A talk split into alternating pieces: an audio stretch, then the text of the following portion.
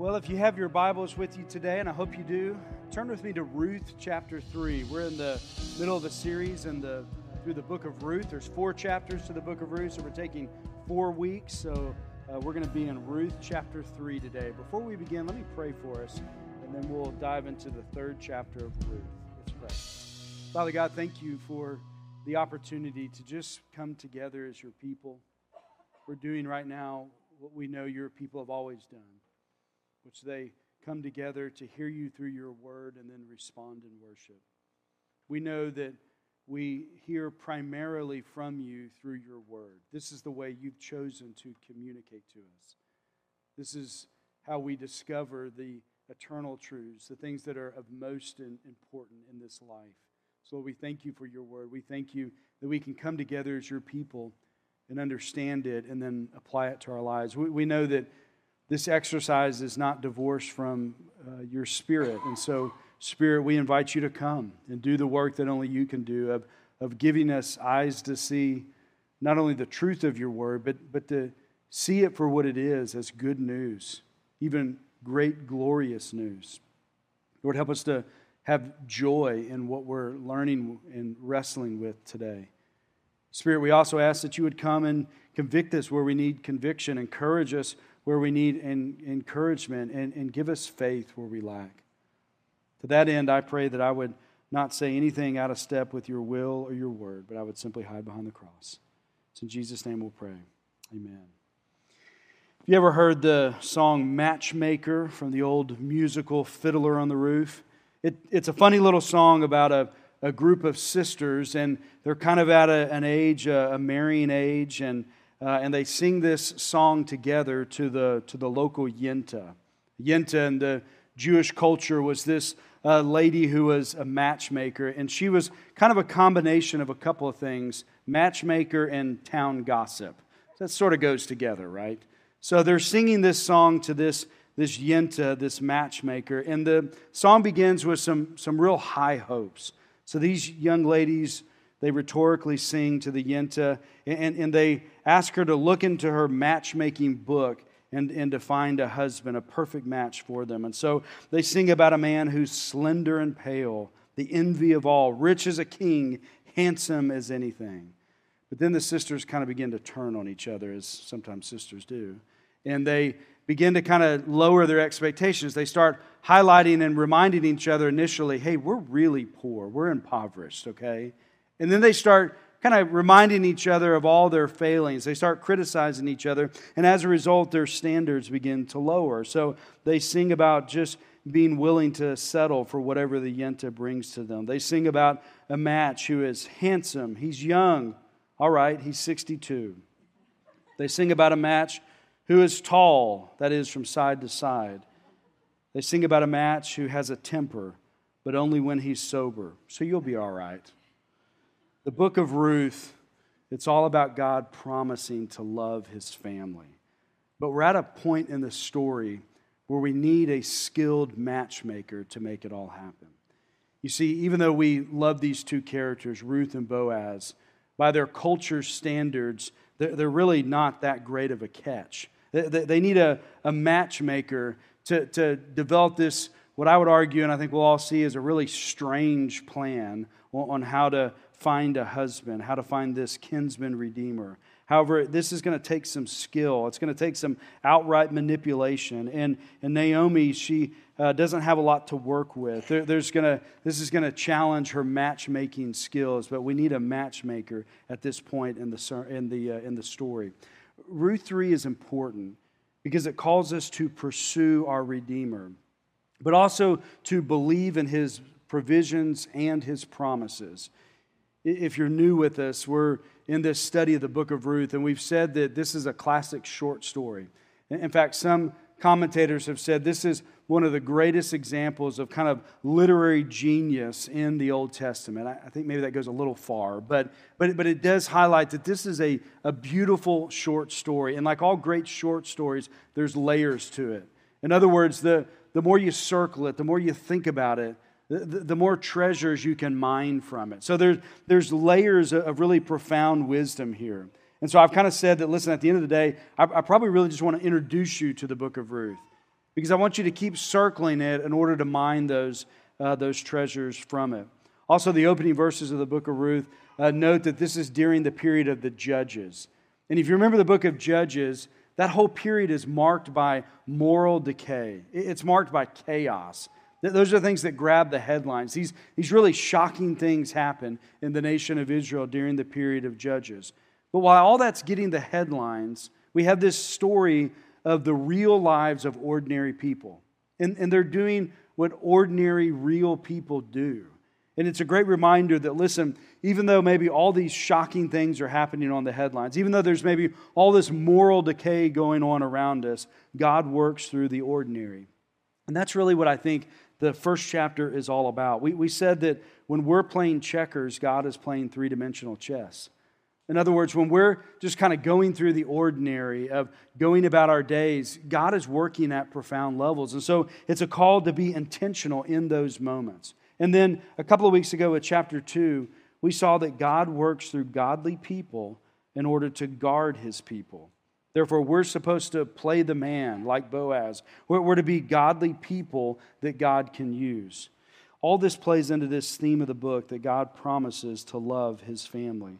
In other words, no matter the twist or the turn or the high or the low or the challenge or the trial, God promises to love you.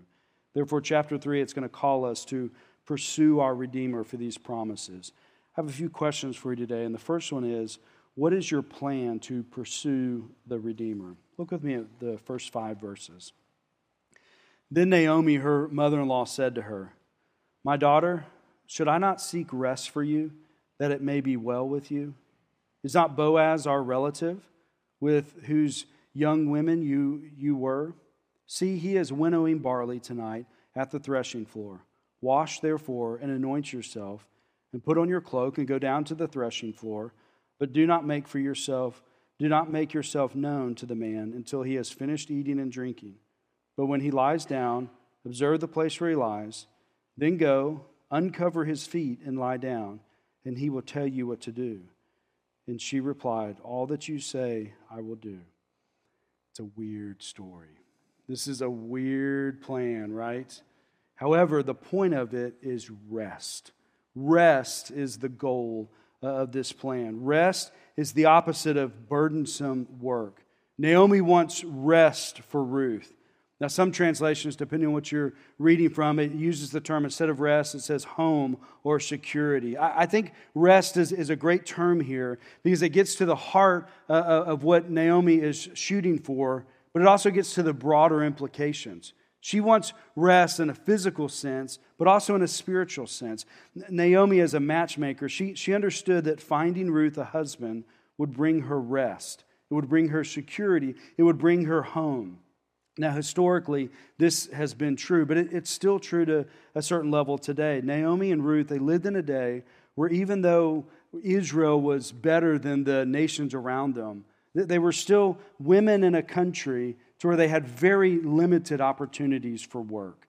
And so, getting married, this was kind of their ticket for physical security. This was their salvation. This is how they could find physical rest as if Ruth could get married. Now, finding a husband, it would provide for Ruth's, Ruth's financial security, and she wouldn't go hungry. They, they were in this vulnerable position uh, of being impoverished and even starving uh, because of the fact that they were women and didn't have a husband. Now, I think it's a good thing that we're not in a day like that. Amen, ladies?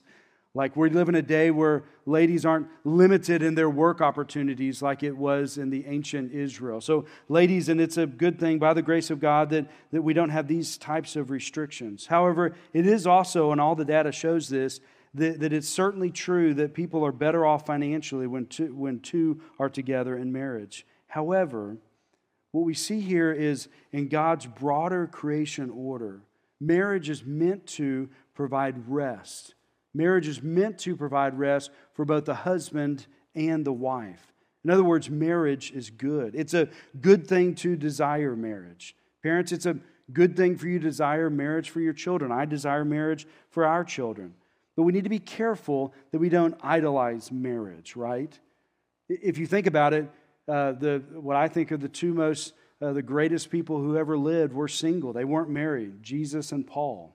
So, so it's not that marriage is this thing that we have to do, or, or if you don't get married, you're not going to be happy. Many people are married and they're not happy. But it does highlight that, that marriage is a good thing. It's not a sure way to find happiness, but it is a good thing. And, it, and it's a great source of happiness, at least my marriage is. And it's meant to be that. It's part of God's created order, and we're supposed to celebrate a marriage and encourage marriage. In other words, marriage um, does lead to rest, and there's still a place for a good matchmaker even today.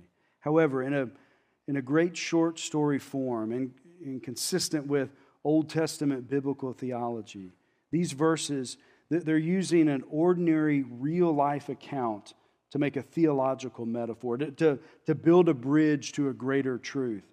As married couples find rest in marriage, it actually points to a greater rest in a greater marriage with a greater husband.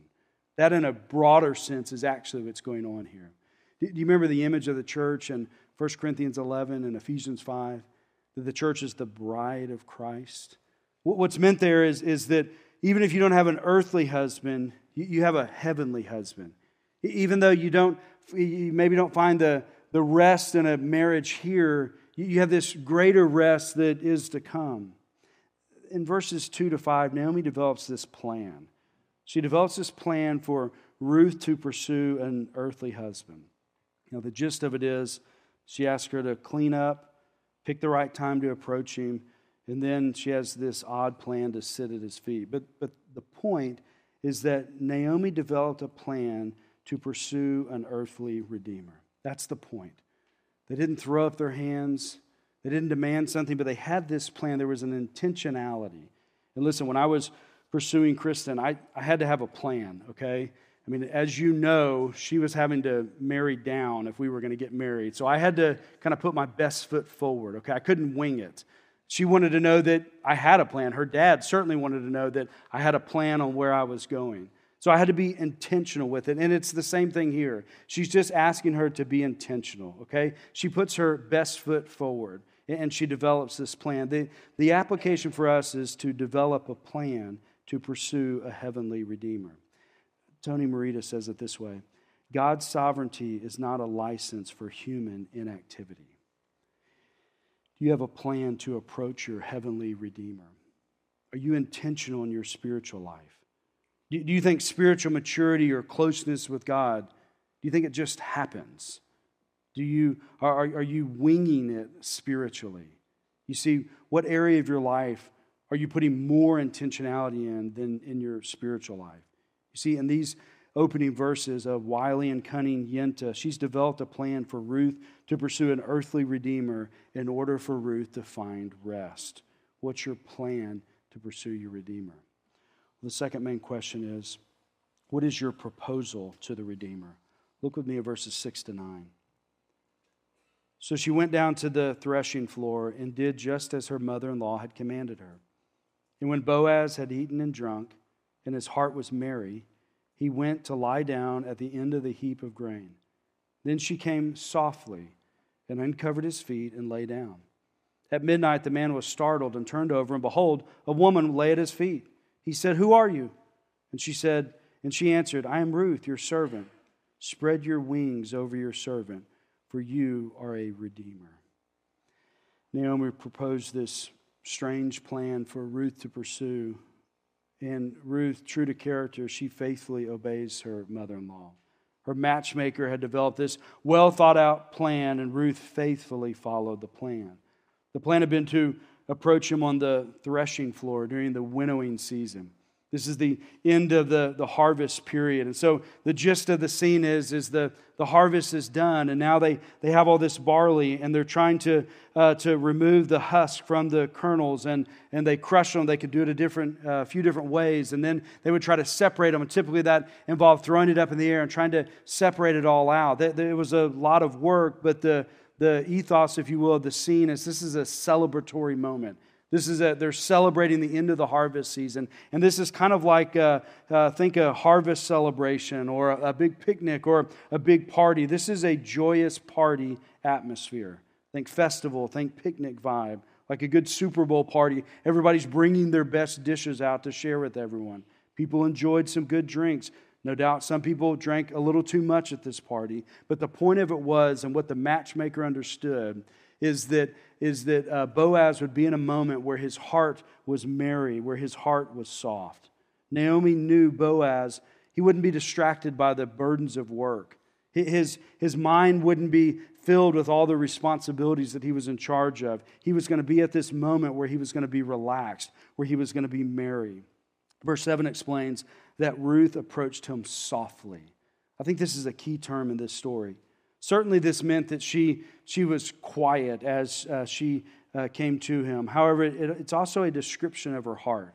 Certainly, she quietly came and sat at his feet, but I think something more is going on there. Now, certainly, this is a bold move, right? It's kind of a risky move. So, this took some courage and it took some guts. But, but there, uh, she comes at him humbly and gently and softly. Ruth's being very vulnerable in this moment. Notice she doesn't wake him up.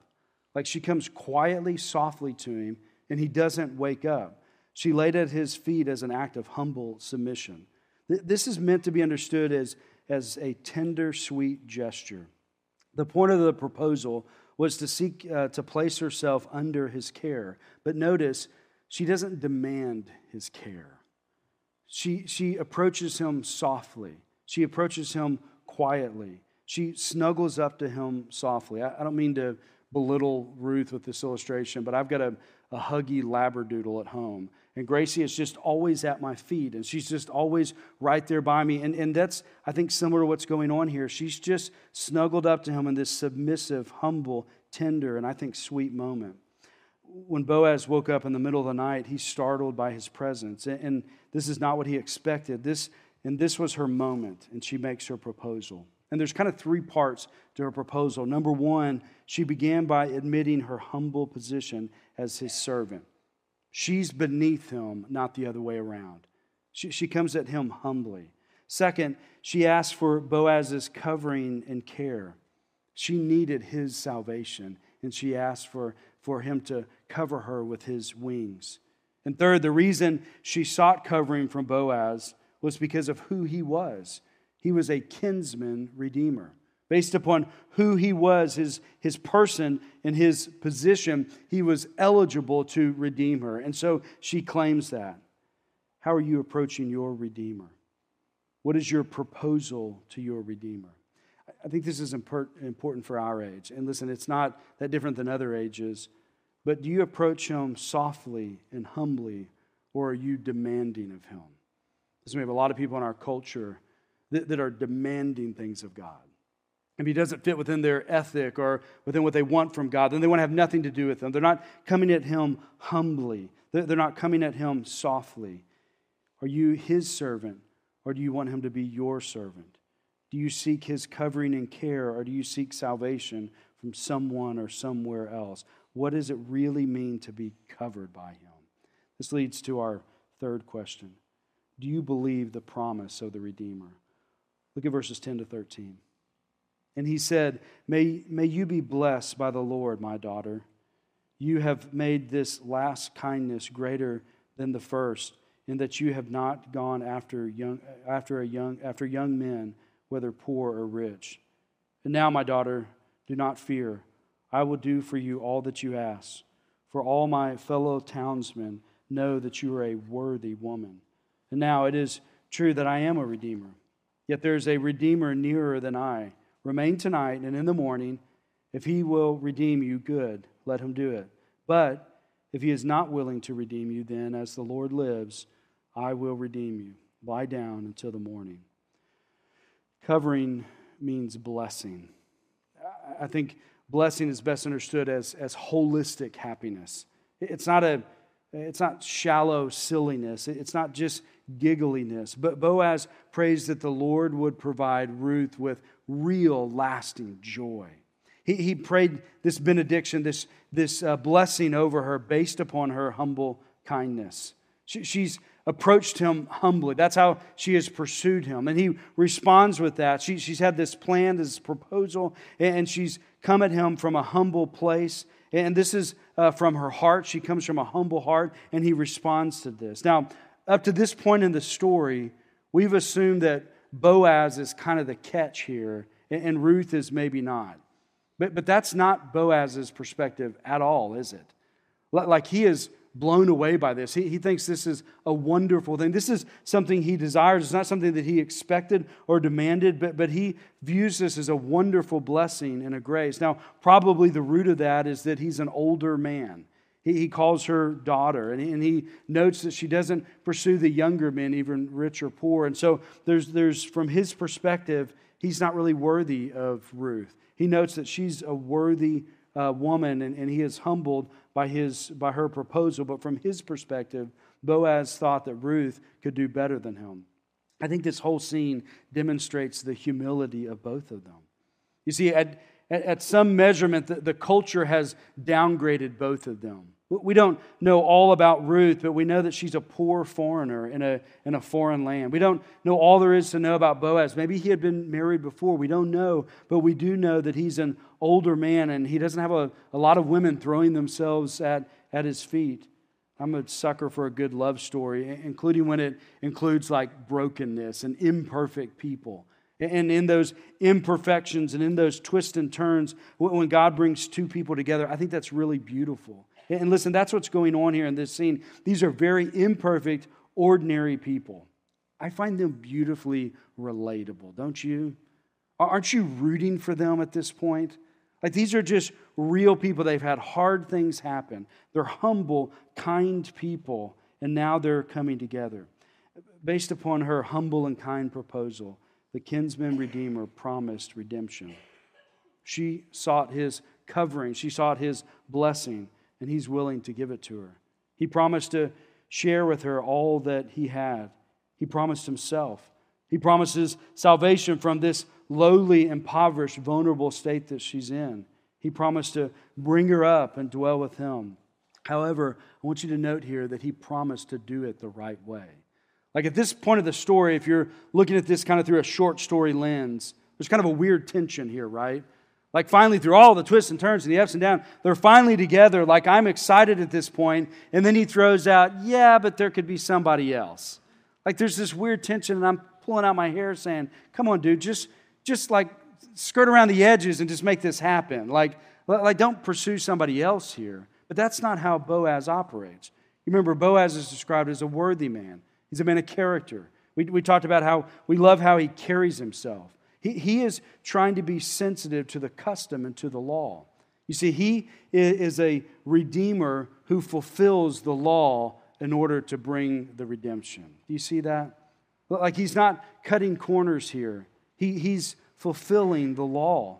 This whole story, with all its, its twists and turns and hurdles, it's finally come to this point.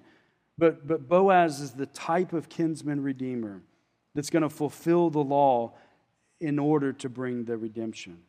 He closes uh, with this promise to redeem. That promise is secure. She doesn't know how it's going to happen at this point, but he promises that she will be redeemed. But there's also this admonition to rest. Do you notice that?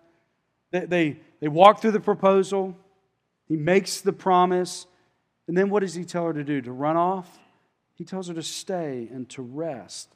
She's able to rest now because of the promise that he made. Do you see that? Once again, as, a, as New Testament Christians, we, we understand that we're to read back into the book of Ruth. We're, we're to read it backwards through the lens of the cross, right? Like, like, listen, there's just Jesus and gospel and cross all over the place here, right? Like, like Boaz is this kinsman redeemer, and he serves as this type pointing to an ultimate kinsman redeemer. No doubt this story, it, it's, it's meant to be a bridge to the Messiah. There's a kinsman redeemer who's going to come. He's going to be a, a righteous man, a worthy man. He's not going to skirt around the law. He's going to fulfill the law. He's going to do things the right way, but he's going to do it in a way to where he brings this promised redemption. I mean, how, how you need a clearer bridge to Jesus or what? I mean, this is this, this clear bridge to this other kinsman redeemer that we have. So like how Ruth approached her earthly kinsman redeemer. When we intentionally make a plan to pursue him and humbly approach him with a proposal seeking his redemption, we will also find covering and blessing. Do you see that? Jesus, our heavenly redeemer, he also makes promises of coverings and blessing. Jesus also then counsels us to rest in those promises. We can rest no matter what comes because of the promises that he's made about our future. This pattern of genuine pursuit and humble proposal and then redemptive promise, this is uh, seen on the cross itself. You remember on the cross, the, the two sinners, the two criminals on each side of Christ? One of them doesn't pursue Jesus the way Ruth did. He doesn't pursue Jesus humbly. In fact, he initially mocks Jesus and then just tries to get something out of Jesus. Listen, that's how most people treat Jesus, right? Like when you're faced with Jesus, you got to do something with him. And that's how most sinners approach him. But then there's this other sinner on the other side. And he approaches Jesus like Ruth approached him. He approaches him humbly. He doesn't try to justify his sin. He doesn't spin it in some sort of way. He's transparent about his sinner. He knows that he's supposed to be on that cross. He's a criminal. But yet, he goes to Jesus humbly for his redemption. He asks him for his covering, his blessing. And then Jesus says, Truly I say to you, today you will be with me in paradise. That's the promise he makes to him. Like Boaz with Ruth, Jesus promises, he promised this man redemption and blessing. He promised that redemption and blessing meant that he would be in his presence, and then he counseled him to rest on that promise. Isn't that good news? Isn't that a glorious pattern that we see in this couple that we get to experience today? Ruth had to believe the promise of her Redeemer, Boaz. Do you believe the promise of your Redeemer, Jesus? Let me ask a final question. Have you accepted the provision of the Redeemer? Look with me at verses 14 to 18. So she lay at his feet until the morning, but arose before one could recognize another. And he said, Let it not be known that the woman came to the threshing floor. And he said, Bring the garment you are wearing and hold it out. So she held it out, and he measured out six measures of barley and put it, and put it on her. Then she went into the city. And when she came to her mother in law, she said, How did you fare, my daughter? Then she told her all that the man had, uh, that the had all that the man had for her, saying, These six measures of barley he gave to me, for he said to me, You must not go back empty handed to your mother in law. She replied, Wait, my daughter, until you learn how the matter turns out. For the man will not rest, but will settle, settle the matter today. Boaz had promised her blessing and redemption. He, he counseled Ruth even to rest in the certainty of the promise. And then he provides her this provision.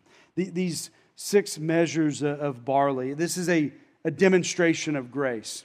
He gives Ruth and Naomi something that they didn't earn. He, he gives them this good gift that they didn't earn. And, and listen, the, the barley is certainly meant to be an impact, uh, to impact their physical needs, okay? But there's something deeper spiritually going on here.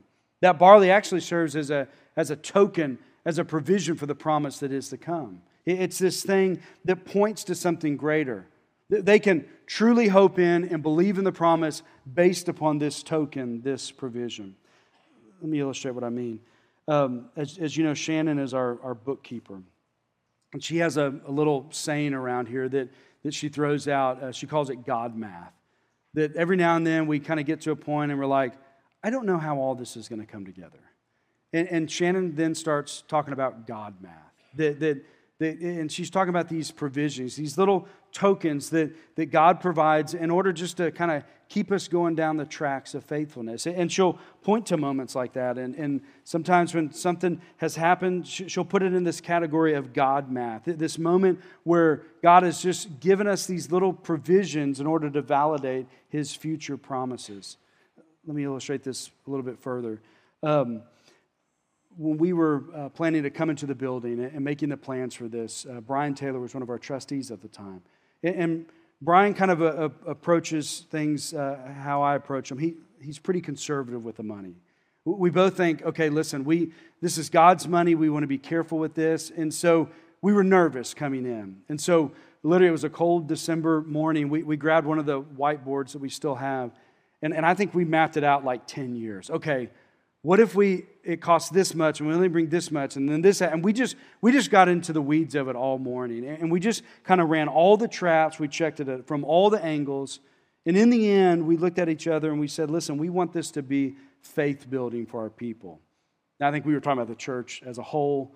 We were looking at each other and we were really talking to each other. We wanted it to be faith building for us. And, and that's what happened. In the end, we saw God math, we saw his provision. And for, for me and, and Brian both, it, it became this faith building moment. We, we saw God's present provision that gave us greater faith for future promises. Listen, we're, we're about to begin a process to kind of, this is too crowded in here. We recognize that. We're, we're working on it, okay? I, I don't share that illustration to like manipulate you to give you to the next building project. I share that to say that has been my most recent and one of the most significant examples of my life of God's provision, of Him giving us these tokens of blessing just to kind of keep us moving forward in faith, believing in His promises. Do you have those type of moments? Do you have those type of examples in your life where God has just given you these provisions which help you trust even to greater degrees his promises? And listen, I'm, really not ultimately talking about barley and money. It can be all sorts of things, okay? God, God gives these tokens of provisions all over the place. Can, can you pinpoint God's provisions in your life? Think about that. Now, let me ask you maybe a more convicting question. If you can't, maybe you need to ask a more fundamental question Are you grateful for how He provides? Ruth left that threshing floor. She didn't know how God was going to provide. She, she didn't know if he was going to be her redeemer. She didn't even know who this other guy was and what that redemption was going to look like. She didn't know what her future held, but she knew God was going to provide. She knew uh, she could trust God's promises. Does His provision cause you to have greater faith in His future promises? Have you accepted the provision of the Redeemer? Friends, Ruth 3 is a call to rest in your Redeemer's promises and be grateful for His provisions. However, I know that can be difficult. That can be difficult because of our fallenness, and it can be difficult kind of in two ditches. Number one, we can try to force God's hand rather than wait for his promises and his provisions. I'm, I'm good at that. I can kick open the doors instead of just waiting. But number two, we can also throw up our hands and not pursue him at all for those provisions and those promises. I, I think many people miss the real beauty of Ruth chapter 3. Like, we, we tend to get sidetracked looking at Ruth chapter 3 through kind of this modern secular lens. And when we do that, we, okay, we, we fail to recognize, I think, the, the real theology and the real beauty of this passage. You see, I recognize it's odd, okay? Especially for modern ears, like sitting at someone's feet, you know, uncovering their feet, coming in the middle of the night, softly walking up to him. All this stuff is odd, okay? But, but there's something really tender and humble and beautiful going on here. There was ultimately, wasn't really a sexual angle to it. There, there's a romantic angle to it for sure but rather it's a, it's a beautiful example of how to pursue our Redeemer for his promises and for his provisions. It's a, it's a beautiful example of our Redeemer providing these provisions for his family. Ruth pursued, okay? But she pursued humbly. Friends, I pray that you believe that God promises you eternal life and that he makes provisions for abundant life. I pray that you believe that today. And further, I pray that His little provisions help you rest in His promises. Because you can rest in His promises, pursue Him humbly. He promises you eternal life, and He provides these provisions of abundant life.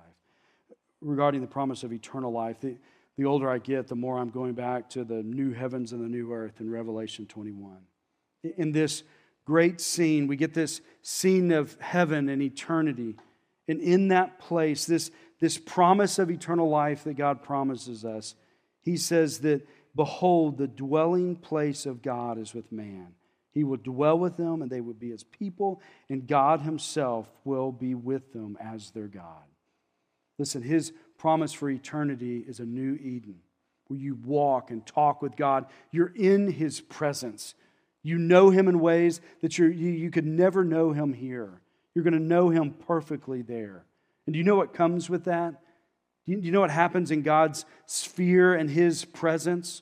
He goes on in verse 4 He will wipe away every tear from their eyes, and death shall be no more. Neither shall there be mourning, nor crying, nor pain anymore, for the former things have passed away. Friend, that's what your Redeemer promises you. That's the redemption that he promises. He promises eternal life. He promises dwelling with him forever. He promises paradise, no more tears, no more death, no more pain. We have this promise of all things uh, being made new, all things being made right. The Redeemer makes this eternal promise for you. All things are going to be made right. You will have ultimate redemption in Him. Do you believe Him? Do you pursue Him humbly for eternal life? Are you waiting on Him for the promise of redemption? Are you resting in that promise? But that promise is only even better because He gives us these provisions of abundant life. Matthew 11 says, Come to me, all who labor and are heavy laden, and I will give you rest. He provides rest as this provision for you today. If you come to him the way Ruth came to Boaz, you will find rest there. He goes on to say, Take my yoke upon you and learn from me, for I am gentle and lowly in heart, and you will find rest for your souls. Listen, this is his heart. This is his instinct for you, for you to have rest if you pursue humbly, you will find rest. He gives us the provision of Himself. And He gives us this token uh, of an even greater dwelling in eternity. We get a little bit of Him now. It's provision, it's token, but we have this promise of something in the future. But that experience of abundant life with Him, it helps us to believe the promises in the future. It helps us rest in the present, knowing all things will be made right. This place is broken. This place is off. This place is, is wrong. But that's not what it's going to be like in the future. We can rest in Him today and experience perfection in eternity. We're able to rest in the husband's covering and care. Do you pursue Him for abundant life? I have a friend who is very sick. She possibly uh, has a terminal disease, and, and she's a real saint. Like she's a saint in the full meaning of that word, okay? Like she is, she is a genuine believer in Christ. Not some sort of like shallow, yeah, yeah, yeah, I'm a Christian. Like she's a real believer in Jesus. And, and out of that, she is the finest servant I think I've ever seen in a church. She just serves like nobody I've ever seen. I'm praying for her daily. And in her time of need, she has a husband who's covering and caring for her. When I spoke to him recently to get an update on his wife, I heard energy and focus in his voice that I haven't heard in a long time. Like he was activated, like he was on mission. His heart was to cover and care for his bride. He was doing all he could to, to advocate for her. I said, Hey, can I, can I call her? No, no, no, don't call her. She's resting right now. Don't text her. Don't do anything. You leave her alone right now. You talked. I mean, he was activated. He was caring for his bride. He was covering for her. He was playing that Boaz like role. He was caring and covering his bride in order for her to have her rest. Friends, that's the type of heart your heavenly husband has for you. He has a heart to care for you, he has a heart to cover you. Don't fall into that ditch of throwing up your hands and not pursuing your Redeemer. Rather, follow Ruth's example and pursue your Redeemer. However, also don't fall into the other ditch of demanding of your Redeemer. Again, follow Ruth's example and humbly pursue your Redeemer. He has made you promises, He has provided provisions, and His heart is to cover and care. His heart is for you to rest in Him. So, friends, rest in your Redeemer's promises and be grateful for His provisions. Amen. Let's pray. Father God, I thank you for this strange story and this strange matchmaker plan. I thank you for just wonderful people, real people like Boaz and Ruth, who not only provide this, this beautiful and inspiring little love story that helps us to walk in a way in a manner that's worthy of our calling. They were worthy people. But also in the ways that it bridges to the gospel, that it bridges not just to an earthly kinsman redeemer named Boaz, but to a heavenly kinsman redeemer, a greater kinsman redeemer named Jesus. May we trust in you as our redeemer. May we trust in your promises. May we be grateful for your provisions, and may we walk in the rest that comes from people who are covered and cared for the way you do it. Lord, I pray over this group today. I pray this story changes us in a way that we, we don't walk out of this room the same way.